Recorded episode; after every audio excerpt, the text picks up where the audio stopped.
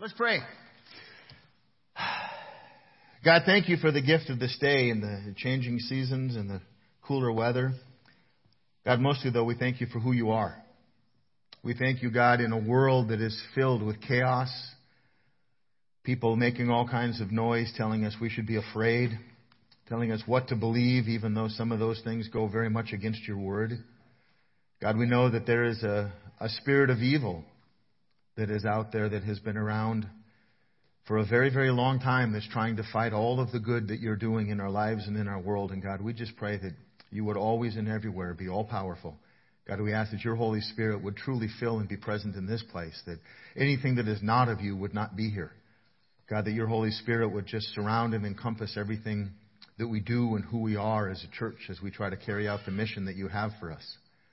God, I think about our leaders that were away last weekend for Recovery Church, learning and growing to be able to reach more people with the good news of Jesus.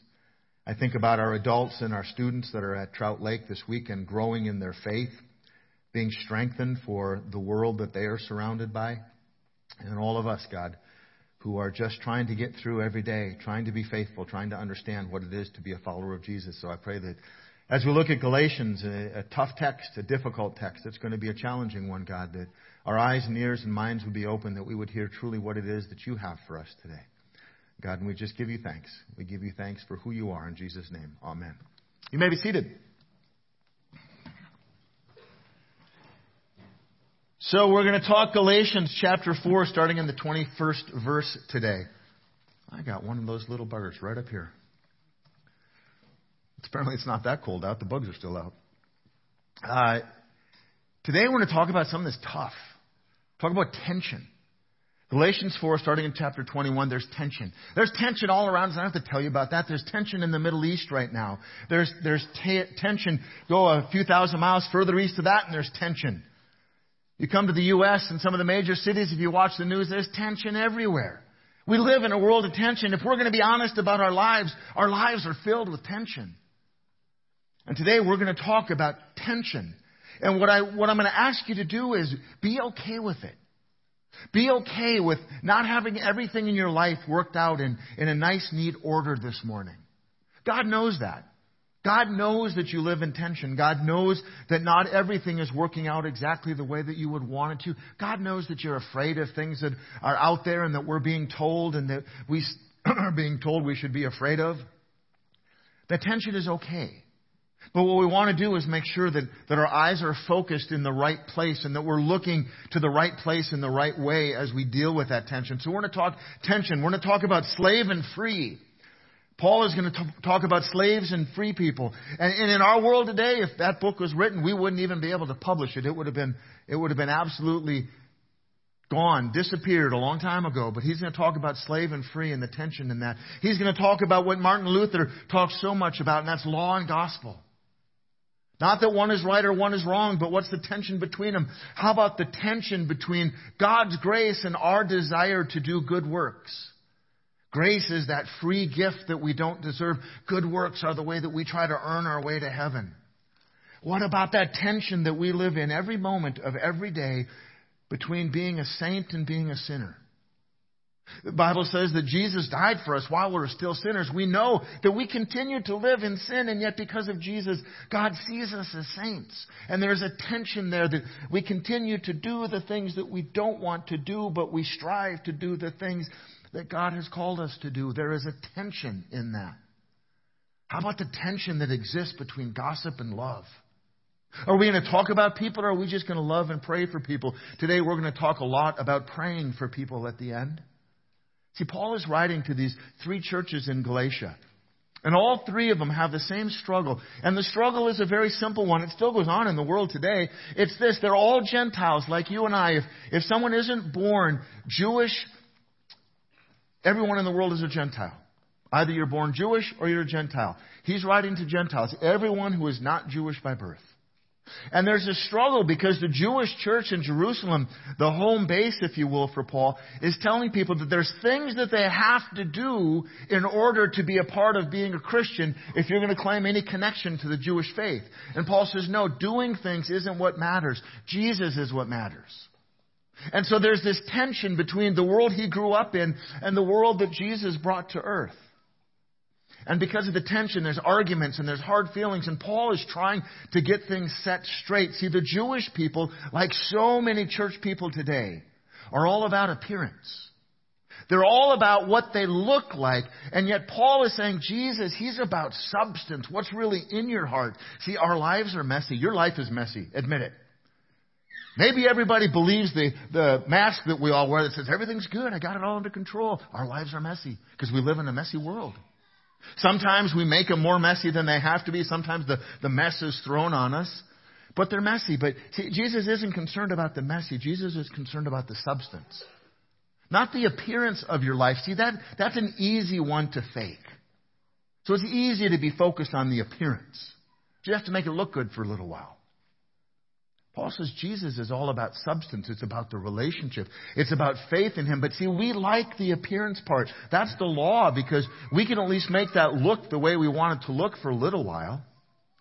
See, the Jews, they're very concerned about Sabbath, keeping the Sabbath. That's one of the laws. You've got to keep the Sabbath. You've got this day. But what they had forgotten was the holy part of Sabbath. They had forgotten the God part. They were just worried about all the things they were supposed to do and not supposed to do. And Jesus says, you know, I just want you to take some time and, and to work on being holy like I'm holy. But it was easier to focus on the Sabbath. Uh, another one was the laws, the kosher laws, what they ate, what they drank, what they didn't eat, what they didn't drink. Keeping the kosher laws, see, that was easy because it was an appearance. Everybody would see whether you're doing it or not. And Jesus comes along and he's far more concerned about what you put into your mind and what you put into your heart than about what you eat. See, when you're careful about what you eat, that's an appearance thing. When you're careful about what goes into your mind and into your heart, that's a, that's a character thing. That's a substance thing. Can't always see that. But the things that we allow into our minds and hearts, that becomes the things that we believe, the actions that we take, the things that we do. See, they were so focused on the law that people were worried about doing the right things according to the law, not living in faith and recognizing that Jesus had done everything for them and living for Him. So, 2,000 years later, it's easier to just try to do a few things right than to live every moment of every day for Jesus. That's what Paul is going to address, and he's going to do it in a way that just gets right front and center in the world that we're living in today. And there's a whole other tension we're about to jump into. But I want to ask you this what are you focused on? When you think about your life, when you think about going through a day, what are you focused on? It's either going to be law or gospel. It's either going to be doing good works or living for Jesus. And here's how you can tell. Are you more concerned about what people think about you and what you're doing than you are about actually living for Jesus? Because if you're concerned about the appearance, then you're trying to keep the law. You're trying to present something that may not be real, but as long as you can make it appear to look real, you can feel good about it. Or are you living for Jesus, which people might not always see? It's not the easiest thing to be able to do. So, uh, are you worried about the faults and the flaws of others that are far worse than anything you would ever think about doing yourself? Or are you focused on your walk and your faith in Jesus? See, 2,000 years ago, there was a big push in the Jewish church to focus on appearance. And Paul is saying, you know what? What matters, what matters is the substance. What matters is Jesus. Are you more worried about what people think about you? Or are you worried about what Jesus knows about you? Because what people think about you, you can have some control over, maybe, probably not. What Jesus knows about you is everything. If you're trying to keep the law, what you're really trying to do is to make sure that other people see how religious and holy we are. But when we put our faith in Jesus, we're concerned about what it is that He knows about us. Who is it that you're trying to impress? People or Jesus? See, when we're trying to impress people, we're worried about appearance, how it looks like we're living. When we're trying to impress Jesus, when we're living for Him, none of that matters. What matters is what's the condition of our heart and our heads. So now Paul's going to get into something here in verse 21 of chapter 4 that is a difficult thing to preach through. It's a difficult thing to understand because we are suddenly in our world in the middle of this, whether we want to or not, in a way that we've never been before. Here we go. Chapter 4, verse 21. Tell me, you who want to live under the law, do you know what the law actually says? Law is about our own effort. The promise is about God's grace in Jesus. Do you know what the law actually says? What he's doing is he's pointing a legalistic finger at people who say, I want to do the right thing or at least give the appearance of doing the right thing with the things that I don't have a problem with. And then I want to point my finger at other people who aren't doing that very well. Do you know what the law actually says? The scripture says that Abraham had two sons. We know that from reading the Old Testament. One from his slave wife and one with his freeborn wife. He introduces that phrase again that our world has such a hard time with slave. There's a lot of bad stuff connected to that. There should be. And part of it is, is the law and crossing the law. And he tells us earlier that uh, if we live according to the law, we're going to die because the law is going to convict us. And so one of them, one of these women is a slave wife, the other is a freeborn wife. The son of the slave wife was born in a human attempt to bring about the fulfillment of God's promise. But the son of the freeborn wife was born as God's own fulfillment of his promise. What's he talking about? Way back when God made the promise to Abraham, he said, Here's the thing, you're going to have a child, even in your old age, Abraham, you and your wife, and she's well beyond childbearing years, you're going to have a son. And that son is going to give uh, birth to a generation of people that are going to be so many that they won't even be able to be counted. More than the stars in the sky, the sand on the sea. There's going to be that many people. God makes a promise, and when God makes a promise, it is a promise that's going to be kept. And Abraham is, first thing is, how am I going to do that? I'm so old. She's old. That's not going to work. And so a little time goes on, and Abraham gets worried that maybe God can't do what he needs to do. And so Abraham is functioning under the law, and he says, well, I'm going to do it for God. I want to make sure that this happens. So he goes to his wife's slave and conceives a child with her. And she gives birth, and this is, this is the child of the slave. This is the child of the flesh. But then later on, God comes along and he says, Abraham, it's time now for the child that I promised you. And Isaac is born to Sarah. That's the child of the promise. Why is that important? Because good Christian people, good religious people, even today, we do things out of the flesh trying to help God along. We think, well, God, you're taking too long. I've been praying about it for all of three days now, and you haven't given me an answer, so here's what I'm going to do. I'm going to give you some help. Rather than saying, God, I just give it to you and I'm going to wait to see what your response is. Whether I like it or not, I'm going to pray according to your will. That would be according to the promise, the other according to the flesh. We do it all the time. We try to fix things on our own with what we can see rather than trusting God to do things with all of what he can see. So these kids are born, one a child of the flesh, one a child of the promise. The thing is, when God makes a promise, he always keeps it. Because God is a promise keeper. God cannot make a promise and then not carry out and keep that promise, or He's no longer God, He's a liar. And so these two children are born, and because they're both born to the man that God made the promise to, both of these sons give rise to a nation of people that is more numerous than can be counted. That's the conflict that we're living in in our world today. Verse 24, it says, These two women serve as an illustration of God's two covenants.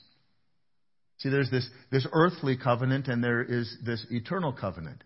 God makes promises that He keeps on earth because God made the promise, but then there are promises that are made in eternity, eternity that God has made a promise on. The first woman, Hagar, represents Mount Sinai. This is the, this is the servant. This is the slave woman. This is Ishmael's mom. The first woman, Hagar, represents Mount Sinai, where people received the law that enslaved them. We talked earlier about how the law, if you want to live according to the law, the law will pronounce you guilty and it leads to death. That's why Jesus gave his life on the cross who had never broken the law. And now Jerusalem is just like Mount Sinai in Arabia because she and her children live in slavery to law, to the law. When we try to do things on our own, the Jewish church says you've got to keep the laws. You're living as a slave to the law. He's making the connection to the mother. But the other woman, Sarah, Abraham's wife, represents the heavenly Jerusalem, the eternal Jerusalem. She is the free woman and she is our mother. As Isaiah said, Rejoice, O childless woman, you who have never given birth. Break into a joyful shout, you who have never been in labor, for the desolate woman now has more children than the woman who lives with her husband. And you, dear brothers and sisters, he says, are children of the promise, just like Isaac. For all of you who are Gentiles who have accepted Jesus as your Savior, you are a child of the promise. When you try to do things on your own outside of God, when you try to keep the law and you make up your own rules and you point your finger at other people and you talk about other Christians really aren't living very Christians, you're living according to the law and what you're saying is the death of Jesus isn't enough for me. I'm going to do it on my own. And that's what Paul's talking about here. But you, as a believer, are a child of the promise. But you are now being persecuted by those who want to keep the law just as Ishmael, the child born by human effort, persecuted Isaac, the child born by the power of the Spirit. There is a child of the flesh and a child of the promise. What is important in all of this? When God makes a promise, He keeps His promise. When we're on earth claiming God's promises and still trying to live according to the law, trying to keep score because that's easier for us, we don't have to feel like, well, I don't really know that Jesus can do it all, so I'm going to do it myself. We really end up making a mockery of the cross, and we try to live and have our freedom bought for us by the law, and that doesn't work. But what do the scriptures say about that? Get rid of the slave and her son, for the son of the slave woman will not share the inheritance with the free woman's son. In the end, Abraham sent Hagar and Ishmael out and away. Genesis 21, if you want to look it up. He made them leave their company. So, dear brothers and sisters, we're not the children of the slave woman, we're children of the free woman. Ishmael, it says in the Bible, was going to be at odds with all of his brothers forever when he left. Paul is laying out these two women and one husband as an example of what is it to live under the law with your own effort and what is it to live under the promise with what Jesus does in his grace on the cross. What's hard about that is this Ishmael, through Abraham, is the one that everyone who, you talk about, the, about Islam, Muslims, they take their faith and they trace it all the way back to Abraham and everything before that in the Old Testament through Ishmael. So you've got this whole group of people that are claiming a promise using the very same people in the Bible that we understand and agree were actually there. They actually lived. The Jewish people and us as a part of the Judeo Christian tradition. The Old Testament is the Jewish part of our Bible, the New Testament is the Jesus part of our Bible. We understand that God traces the nation of Israel back through Isaac, the child of the promise. Why is that important? Because that's the battle that's going on in our world today. What's happening in the Middle East, it isn't new. It isn't because somebody got more fighter jets or more money than somebody else. It's been going on for as long as the Old Testament has been written and has been lived out. It began with Abraham choosing to do his own part, trying to keep God's promise with Hagar and Ishmael, rather than trusting in God's promise with Sarah and Isaac. Why is that tough? Well, because there's people that are very passionate on both sides of this, whether they trace their faith lineage back to Ishmael or they trace their faith lineage back to Isaac. Jesus, the, by the way, is in the line of Isaac. Both sides of that are very passionate. They absolutely believe it. So much so that they're willing to fight for it. And what's happened now is that in our world, not only are the Palestinians and the Israelis fighting through Gaza to Jerusalem and the rest of Israel, because they're fighting over that little bit of land. Now people from Lebanon have been drawn into it, from Syria, from Iran, from Iraq, from China, from Russia. And because China's in, Taiwan is on alert. And because all of those people are, are on alert, every other nation in that area is having to figure out where they stand and who they ally with, and then the U.S. is on alert. And it all goes back to Abraham trying to keep God's promise with his own efforts rather than trusting in God's promise. One is a child of the flesh, the other is a child of the promise. See, the, the law, and Abraham chose to live among the law, the law has us convinced that we can be good enough to earn God's favor on our own by doing more good things than bad things.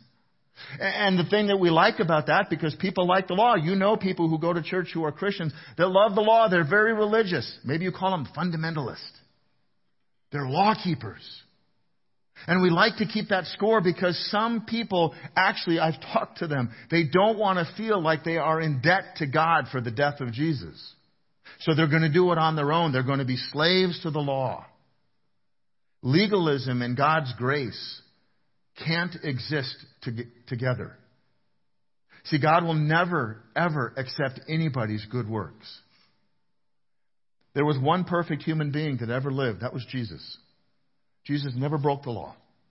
In 33 years walking this earth with all of the evil that surrounded him, with all the things that were said to him, with all the things that were done to him, with all the things that were said about him, Jesus never broke the law. And it cost him his life. See, the law has a price, and the price is human life. See, it's never going to be enough to do good works to earn God's favor. Uh, when we try to do that, we make it all about us. God, look at what I did. Look at what I didn't do. Look at how much I gave. Look at who I helped. Look what I stayed away from. Look what I didn't read. Look what I didn't do. And we're trying to impress God with who we are, and yet God is not impressed because the law is all about what we do for God. Grace, the promise, is all about what God did for us in Jesus. And it should be the easiest thing in the world for us to accept. But somehow we don't want to feel like we owe God. We don't want to feel like I have a debt to God because of what He did for me in Jesus. So we hang on to the law, even though we know the law is going to convict us as guilty every single time. Jesus, as the most perfect human being, the only perfect human being who ever lived, died out of obedience to God. He lived without sinning in a world of sin. And what was the world's response to him? Was to put him to death. That is the only way. Jesus' sacrificial death on the cross, who loved us while we were still sinners, the Bible says, is the only way that we can enjoy an eternity, enjoy an eternity in heaven. Paul saying Ishmael is the son of a slave woman and a man, Abraham, who lacked faith enough to wait for God's timing, but wanted to live the benefit of God's promise. That's an awful lot of people today. We don't want to live the way God calls us to live, but we want the benefits. We want the blessings. I want to be forgiven, God. Thank you. I appreciate that, but no, I'm not willing to live for you. That's the law. Isaac, Paul says, is the son of a free woman and a man who is now living in faith in God and God's promise. You've got the son of the flesh and the son of the promise. Paul says that as a Christian who believes in Jesus, you're a child of the promise. Stop trying to live as a child of the flesh. Stop trying to earn God's favor and just say thank you to God for what He's done in Jesus. One is the child of sin, one is the child of God's promise. This thing that is going on in Israel is because so much of the world denies God and His promises. They claim that tradition. They claim the history. But they deny what God has done because they don't like it. And so they're working it out through their version of the law. But what about us? Do you live to try to please God, or do you live in gratitude for what has God has done in Jesus and live for Him? Either all of us, every one of us, are either a child of God or we're a child of the flesh. How do you live? And I think the easiest answer is this Who do you live to impress? Do you live to try to impress other people with the appearance of what you do right? I know a lot of people like that. Thing is, though, we're all sinners, and so we know better. And yet, somehow or another, we've got this idea that I can fool God. If I try hard enough, I can fool most of the people, but I can fool God, and He's going to be impressed, and I get to go to heaven. No. Or are you trying to live for Jesus because Jesus already knows how you live? Do you accept that you're a sinner who is in need of a Savior and the only hope that you have is the grace of God shown you in Jesus? That's a child of the promise. How do you live? Do you live trying to earn your salvation? Or do you live like Jesus did in grateful obedience for your salvation? What's happening out there in the world today, you and I, we can't fix. We can't fix what's happening in Israel. We can't fix what's happening in the Gaza Strip in the southwest part of Israel. We can't fix what's happening out of Lebanon or Syria or Iran. We can't fix that Egypt isn't taking any, any refugees right now. We can't fix what's happening in Russia or China or because of China, Taiwan. But we can pray. What we can do is pray. And this is one of those prayers that's so big, we don't even try to tell God how to fix it. We just give it to God and say, God, you're the creator. We've made a mess, and the mess that we make is called sin, and we're seeing it. We're hearing about it. We don't even entirely understand. The only thing that we can pray for is that God's will be done. Is it the beginning of end times? I don't know. It kind of looks like it, but I'm not smart enough to quite understand that. But I know my Bible, and I know my Bible tells me that a lot of this stuff shouldn't be a surprise to us, which means it isn't a surprise to God because He had it written down a long time ago. And so what do we do? We pray. We pray for people, for all of them. We pray for the Jews in Israel. We pray for the Palestinians in Israel. That might be hard, but the Bible tells us that we're to love and pray for our enemies. Well, guess what? They're not our enemies. We pray for the folks in Lebanon and in Syria. We don't agree with them. We don't understand them, but we can pray for them. We pray for the people in Iran. We pray for the people in, in Russia and in China and Taiwan and all over the world. Do you know why? Because the Bible says that Jesus died and gave his life for anyone who would call upon his name. So the one thing that we can do is that we can pray that people would understand the truth of who Jesus is and what he's done for them. That we can do. In the midst of all of it, should we be afraid? No. Should we be aware? Yes. If you know Jesus as your Savior, you know how it ends. You know where you end. You end up in heaven. So what can we do? We can pray. We can recognize that God's greatest gift is that because we believe in Jesus, we can be children of the promise. The promise that He made so long ago. We can be children of the promise and we can have the opportunity to look forward to an eternity in heaven. So let's pray. God, this is a tough, tough passage. Save just a few verses for today, but boy, we could spend an awful lot more time on it. And so, God, we're going to do just what I suggested. We're going to pray. God, we're going to pray for the people in Israel and the people in Gaza because they're all afraid. God, we're going to pray for the people just south in Egypt and just southeast in Iran. We're going to pray for people that we don't understand and don't agree with. We're going to pray for the people in Lebanon and Syria. We're going to pray for the people in Russia and China and Taiwan. And we're going to pray for people right here at home in the United States of America. Because God, in every single one of those country, countries, there are people who need Jesus. There are people who need to know the truth of who Jesus is and what he has done for us, that he gave his life because we are sinners. God, that would be our prayer. And then you've given us a, a unique and an interesting, a wonderful call. We've got a front row seat to being able to share that good news with the people, not just all over the world, but the people who we live next door to, the people who we go to school with, the people who we work with.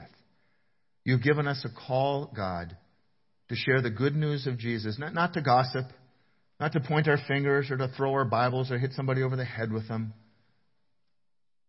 God, you've, you've given us a front row seat to be able to tell people about Jesus' great love for us, His obedience to you that paid the price for our sin so that we could become children of the promise and live in eternity in heaven with you. And so, God, we want to be people who understand that, who accept that, and who are generous with what you've given us. Help us as a congregation, God, to carry out the call, the vision, the mission that you've given us.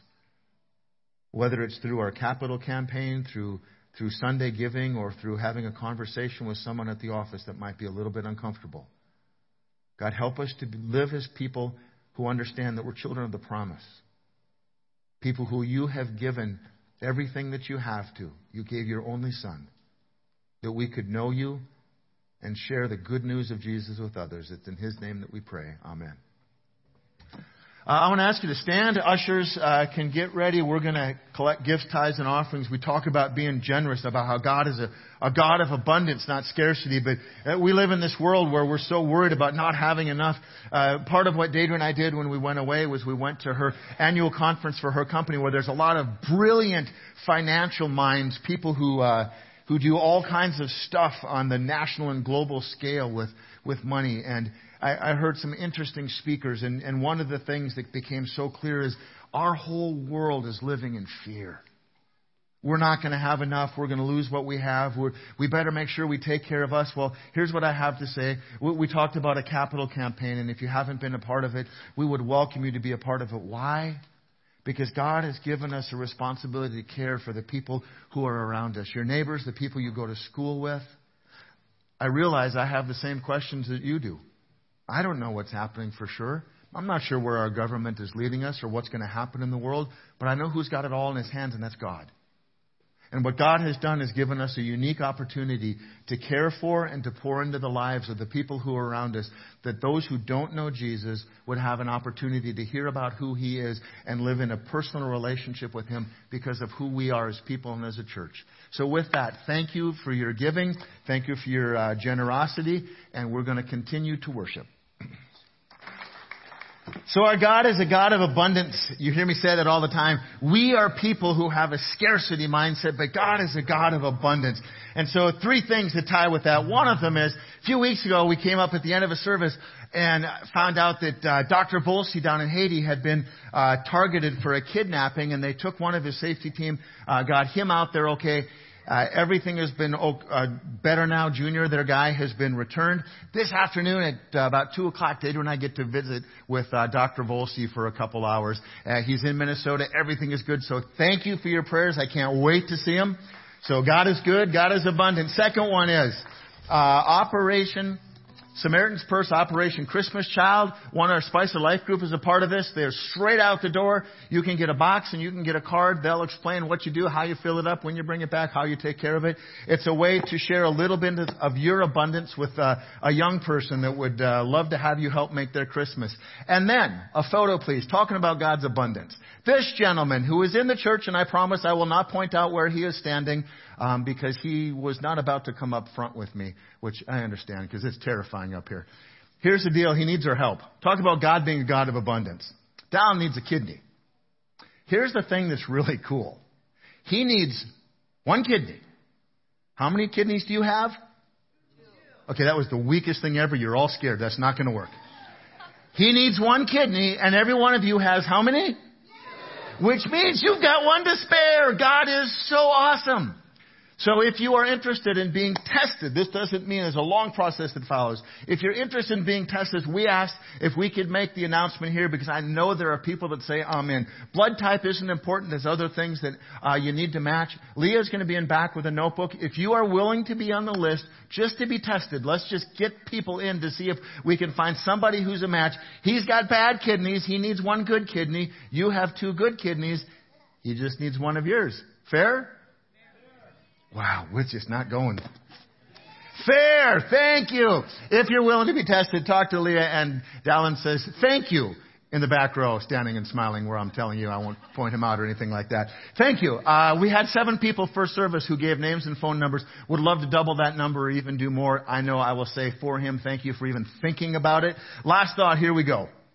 Pray for the people of our world, not just the ones that are like you, not just the ones you like, not just the ones you agree with or on the same side of the political aisle or the same ones that go to your kind of church. We got to pray for everybody that doesn't know Jesus. We pray for the people who do know Jesus who are under fire and who are being persecuted. The problem with the law is that the law makes us feel like we're doing something important when what we're really doing is just convicting ourselves. However, the grace of the gospel fills and sustains and propels us.